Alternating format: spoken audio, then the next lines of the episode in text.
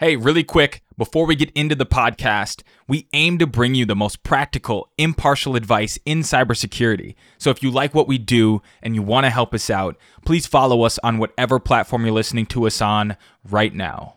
Okay, let's get into the episode. If you're the smartest person in the room, you're in the wrong room.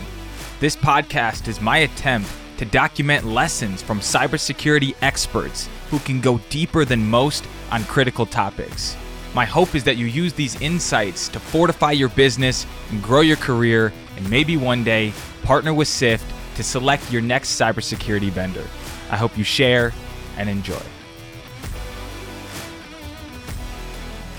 John, welcome to the No BS Cybersecurity Podcast.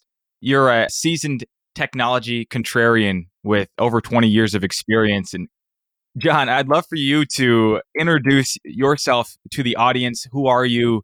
What do you do? And give us the lay of the land on, on John. Yeah. So, John Spiegel, you're right. It's been a while. I've been in this industry for 25 years, which is hard to say.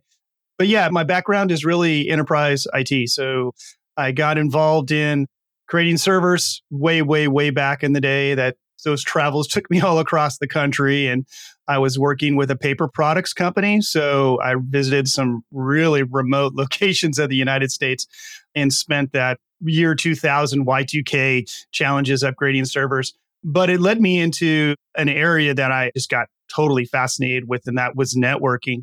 At the time, Cisco was dominating the space, and these guys would go into a closet and pull wires and do things and then go back and program. And I'm like, well, what are you guys doing? And they're like, oh, we're setting up the network. And back in the day, it was very slow bandwidth, uh, less than a megabit per second. And I just got fascinated with that. So dive deep into networking, got my certifications on Cisco, and it really led to another job in enterprise IT where I joined a retailer here in the Pacific Northwest, Columbia Sportswear, as a network engineer, and then quickly worked my way up into running the team, management, and so on and so forth. And where the contrarian part comes along is if you kind of look at IT and infrastructure, there's been a lot of changes over the past 20 years, especially in the platform space. And when I was first building those servers, you built a server, you put an OS on it, and it was one hardware device, one server, one OS.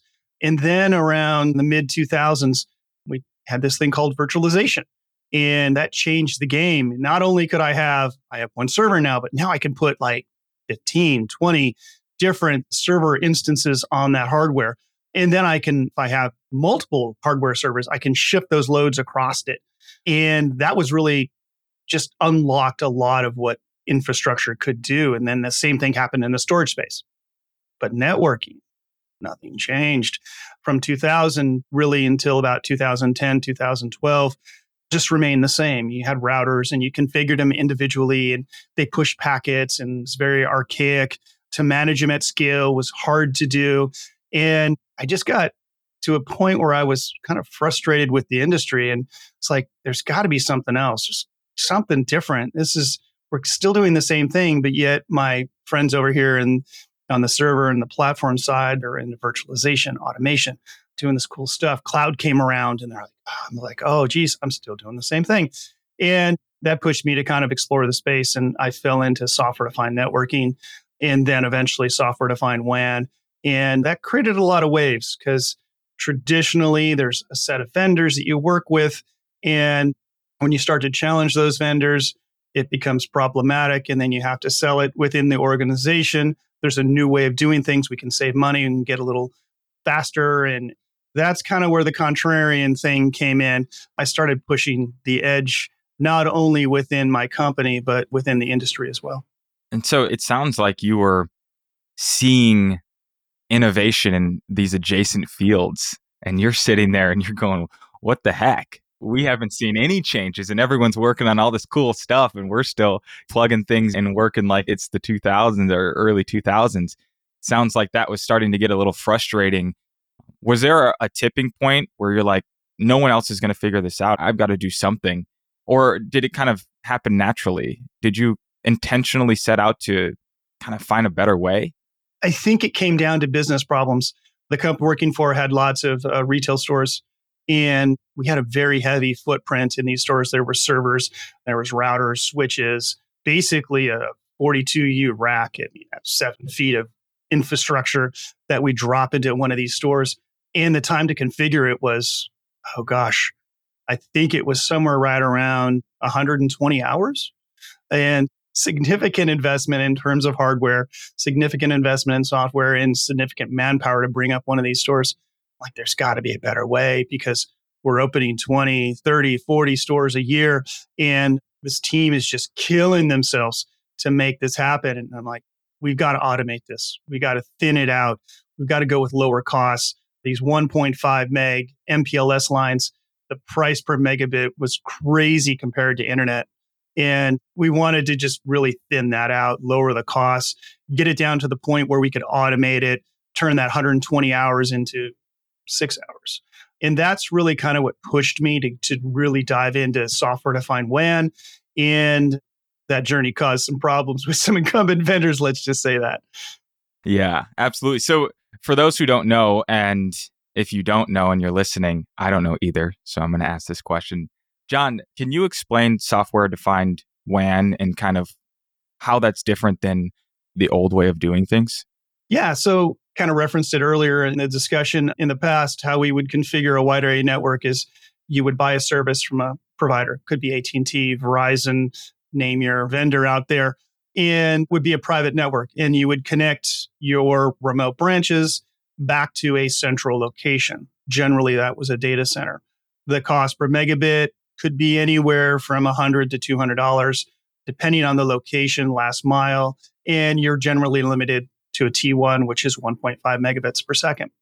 The difficulty is if you compare at the same time, you can get a broadband line, Comcast, Verizon, DSL. That might be somewhere in the realm of $50 for 10 megs, sometimes even more. And when you got to broadband lines, and you're paying just the ridiculous amount of lower costs, that really kind of drove some innovation in the industry around the time that software defined networking came out.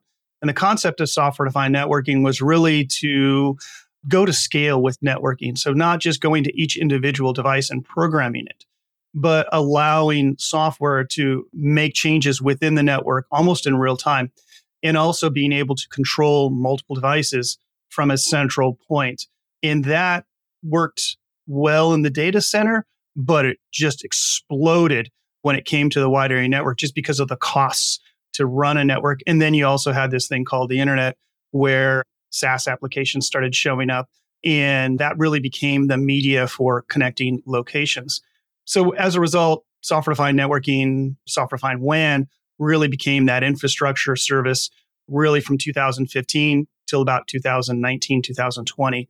Multiple companies went into that space. I think there were at one point measured like 50 startups into that space. Since then, number has dropped but it really took off. So software defined WAN really is taking the ability for taking multiple devices at the edge that don't have a lot of intelligence in them, but they're programmed from a central location. So it makes managing these networks much easier. You're able to leverage multimedia to connect to them. So it could be MPLS, could be even dial up LTE, but more often than not, it, it's an internet line, whether that be broadband or a dedicated internet line and the costs of running that service dramatically lowered, as well as the ease of managing it.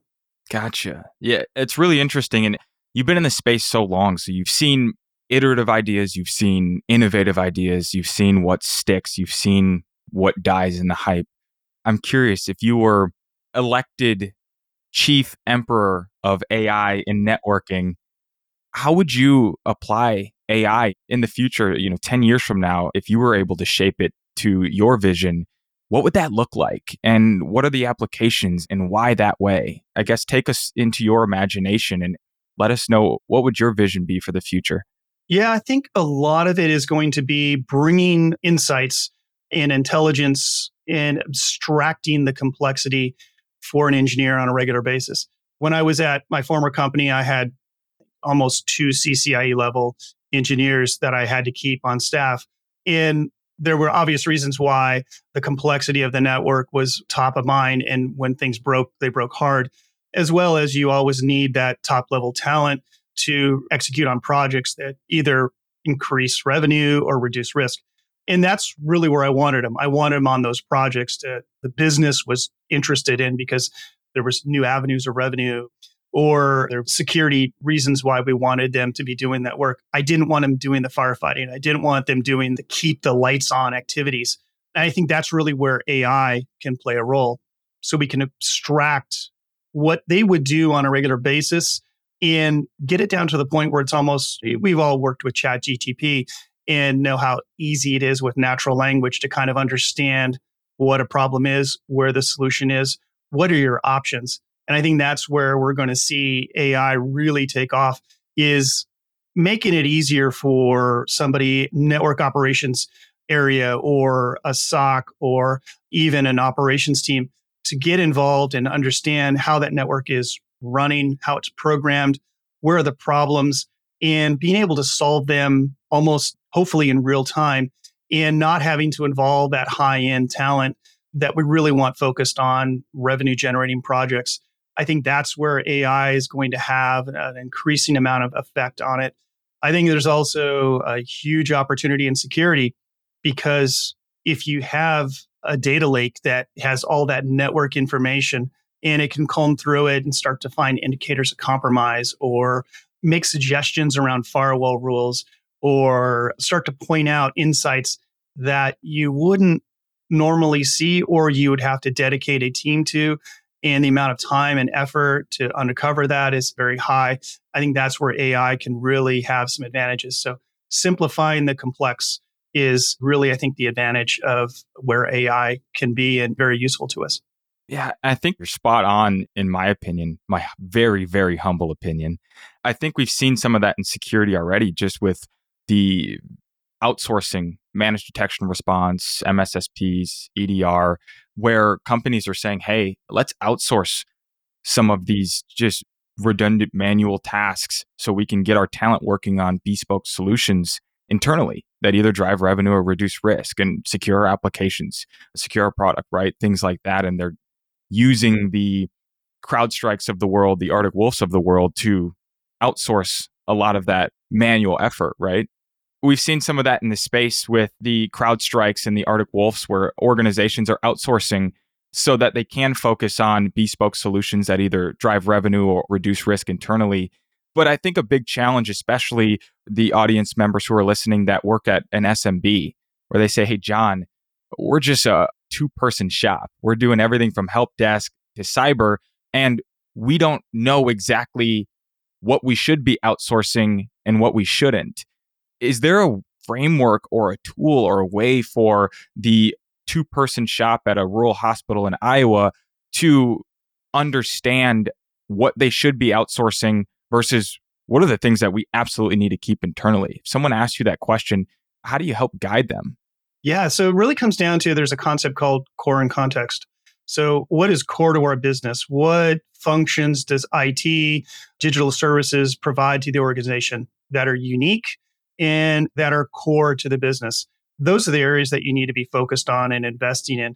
Everything else is context. So, your example there, detection or EDR, things where someone's combing through your data and trying to understand it, that's an opportunity to outsource networking can even be an opportunity to outsource. There's a, a new movement called NaaS, Network as a Service, where companies will come in and provide your networking that could be as simple as your wide area network, which been out there traditionally, to getting into the point where they're managing your wireless network, your local area network, even some of your data center aspects. That may be an area that you want to explore and take that off your hands they may be able to do a better job. So look at it as what is core to my business and everything else is context. SaaS is a great mechanism for that. We don't have email servers anymore for the most part. Some people do, but for the most part, you're using Gmail, you're using uh, O365 uh, mechanisms like that.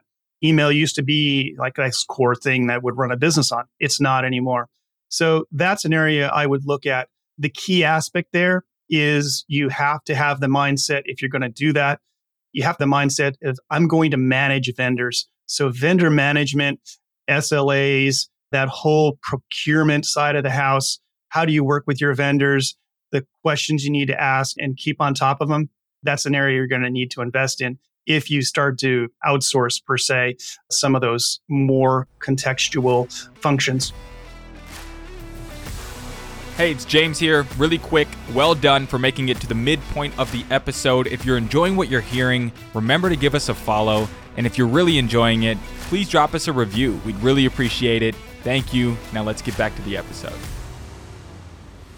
Yeah, absolutely. And I think a lot of the businesses that we talk to and a lot of the audience members are SMBs. They're the one or two person shops, right? And they need the guidance on that procurement side, on the vendor management, on aligning their requirements with the vendor features, and the ability to look beyond the marketing jargon and the marketing hype.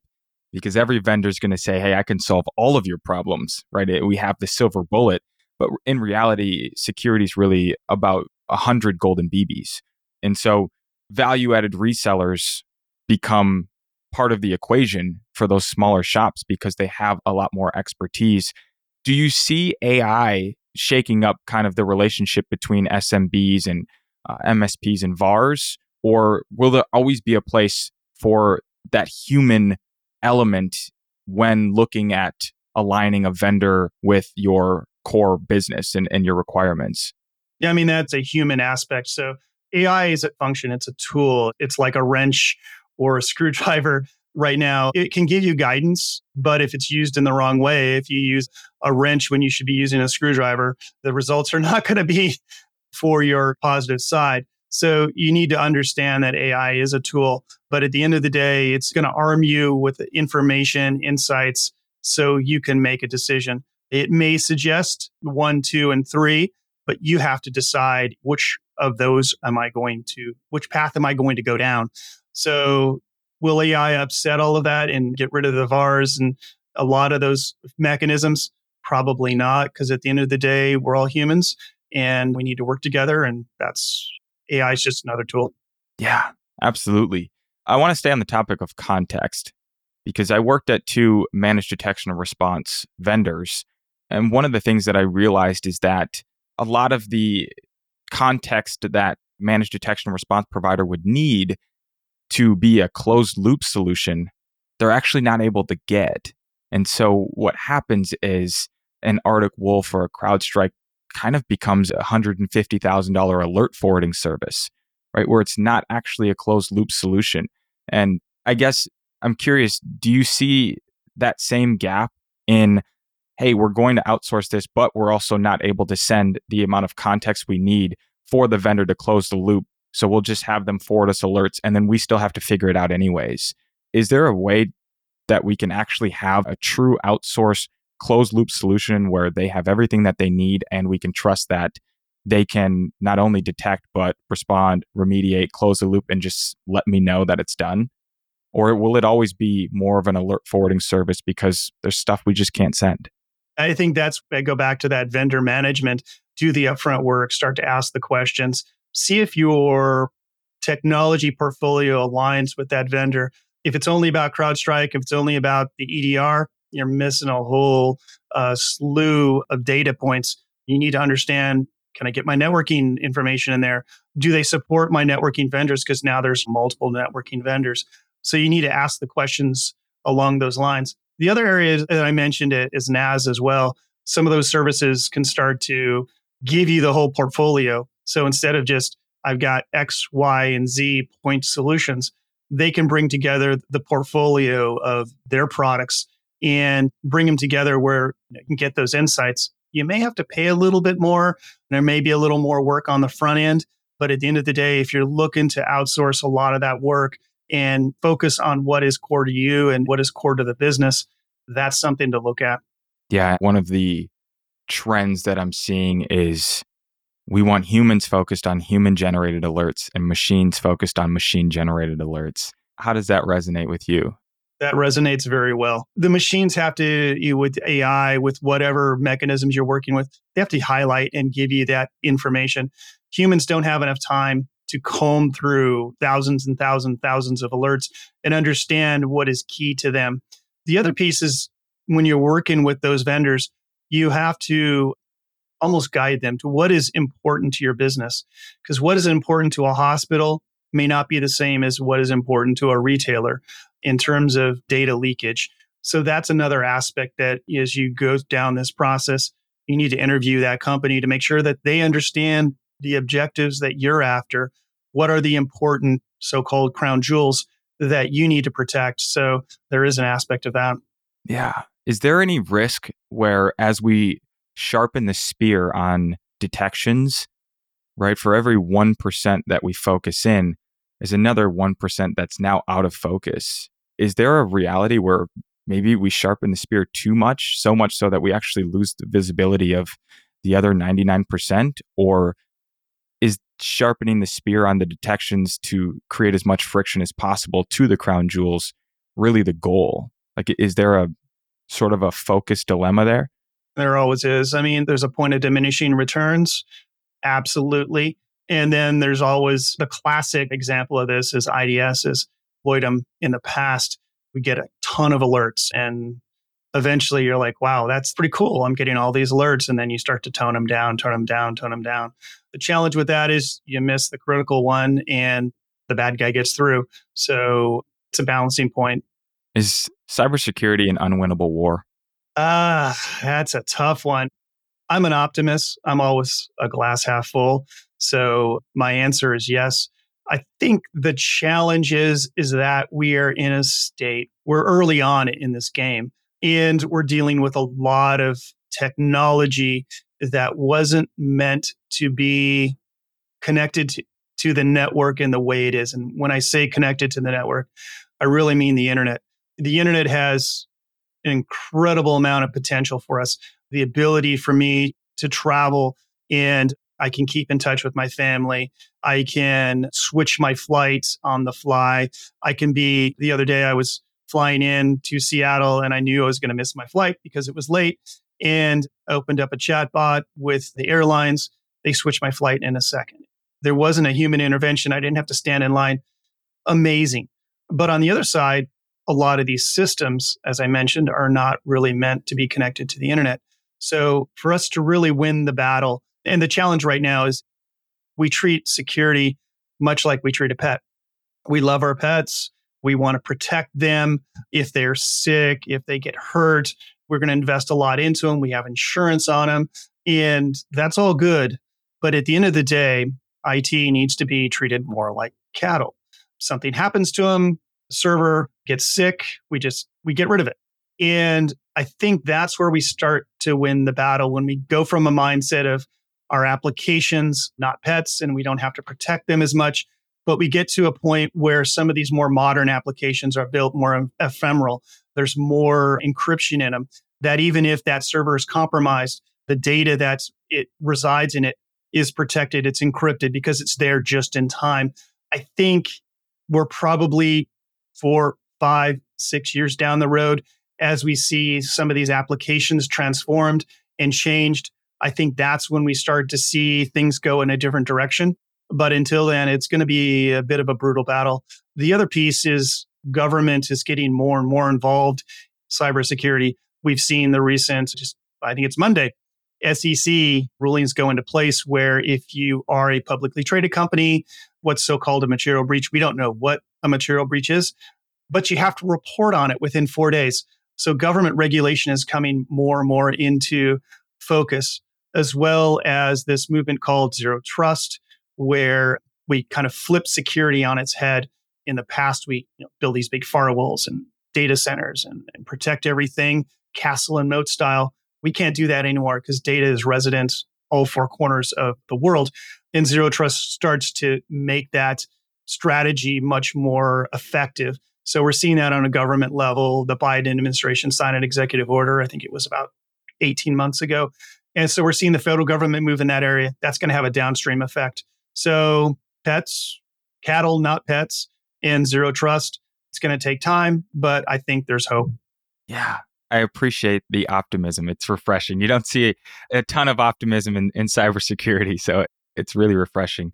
And for the folks who have seen zero trust plastered all over LinkedIn, every time you go to an event, I mean, there's huge signs that say zero trust, zero trust, zero trust. Like, what the heck is zero trust at its core in its simplest explanation for those who feel like they kind of get it, but uh, what is it really?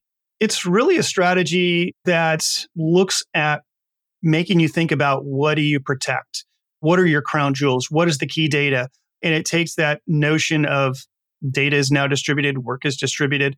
And basically, if you think the best analogy I can think of is if somebody's been in the Navy or has spent time on ships, ships have watertight compartments. So, one of the challenges why the Titanic sunk is well, water got into the boat because it hit an iceberg and there was a hole and water just kept filling and filling and filling and filling into the boat. What that's very strange, similar to where, where you get compromised in a cyber attack. Someone breaches your identity credentials, gets in through VPN, lateral movement, explores and finds the key data and exfiltrates it. And if they're really cruel, they leave some ransomware and it all you have to pay a ransom to get the data back, so on and so forth. What Zero Trust looks to do is create those airtight compartments throughout the business. They're called protect surfaces. And there's a really good book about this by George Finney called the Project Zero Trust, I think it's called, or the Zero Trust Project. Look it up. It explains it very well in layman's terms. But really, what it tries to do is IT creates these airtight compartments throughout the business with really a focus on where the crown jewels and protect those things most. The concept is assume breach. And if you do it right, you can detect that malicious traffic before it gets to that key protect surface where the corporate data is located. Yeah. And first of all, that was a very, very helpful explanation. And I think that will resonate eh, quite a bit with the folks who feel like they kind of get it, but it makes a lot of sense with that analogy of the airtight compartments, right? And protecting the crown jewels. I'm curious for the business owner who's just getting started right now. They have big aspirations, they want to grow. Where should they start for cyber? Is there a way for them zero to one? Like, let's build with cybersecurity in mind. And one of the things that I've heard is hey, just use Google Chromebooks, YubiKeys, single sign on or MFA, and you'll be like pretty secure just by doing that. Where would you tell someone to start if they had cyber top of mind right out of the gates? Honestly, I would start with the key applications. So, what do you need to run your business? Is it a financial thing? Is it Salesforce? Is it what applications do you need? Then start to look at like SaaS applications. Take the risk off your plate. Don't create a data center. Don't build applications in a data center. I wouldn't even look at building applications in, if you don't have to, even in a cloud provider, an AWS or Google or whoever your application or your cloud of the future is. See if you can pull things off the shelf. See if you can find solid SaaS applications to run your business. It, that allows you to distribute the risk and distribute the security side of things, not on yourself, but on the vendor. I think that's key. And then to your point, the next one is really identity look for a solid identity provider. There's several out there. Okta does a great job. Ping, Azure AD, if that's where you want to go, O365, those types of things. MFA, always solid if key applications, keep where the key data is, but you got to go beyond MFA. It's been shown that MFA is easy to crack. It just takes a phishing or MFA fatigue. So you have to go further. And I do like the idea of YubiKeys. The other piece, and this will be coming obviously down market at some point, is this notion of SSE, ZTNA, those types of services, which today are really focused on the enterprise space. Eventually are going to make their way down to the SMB area. And that's an area to keep your eye on too, because that provides you risk based authentication.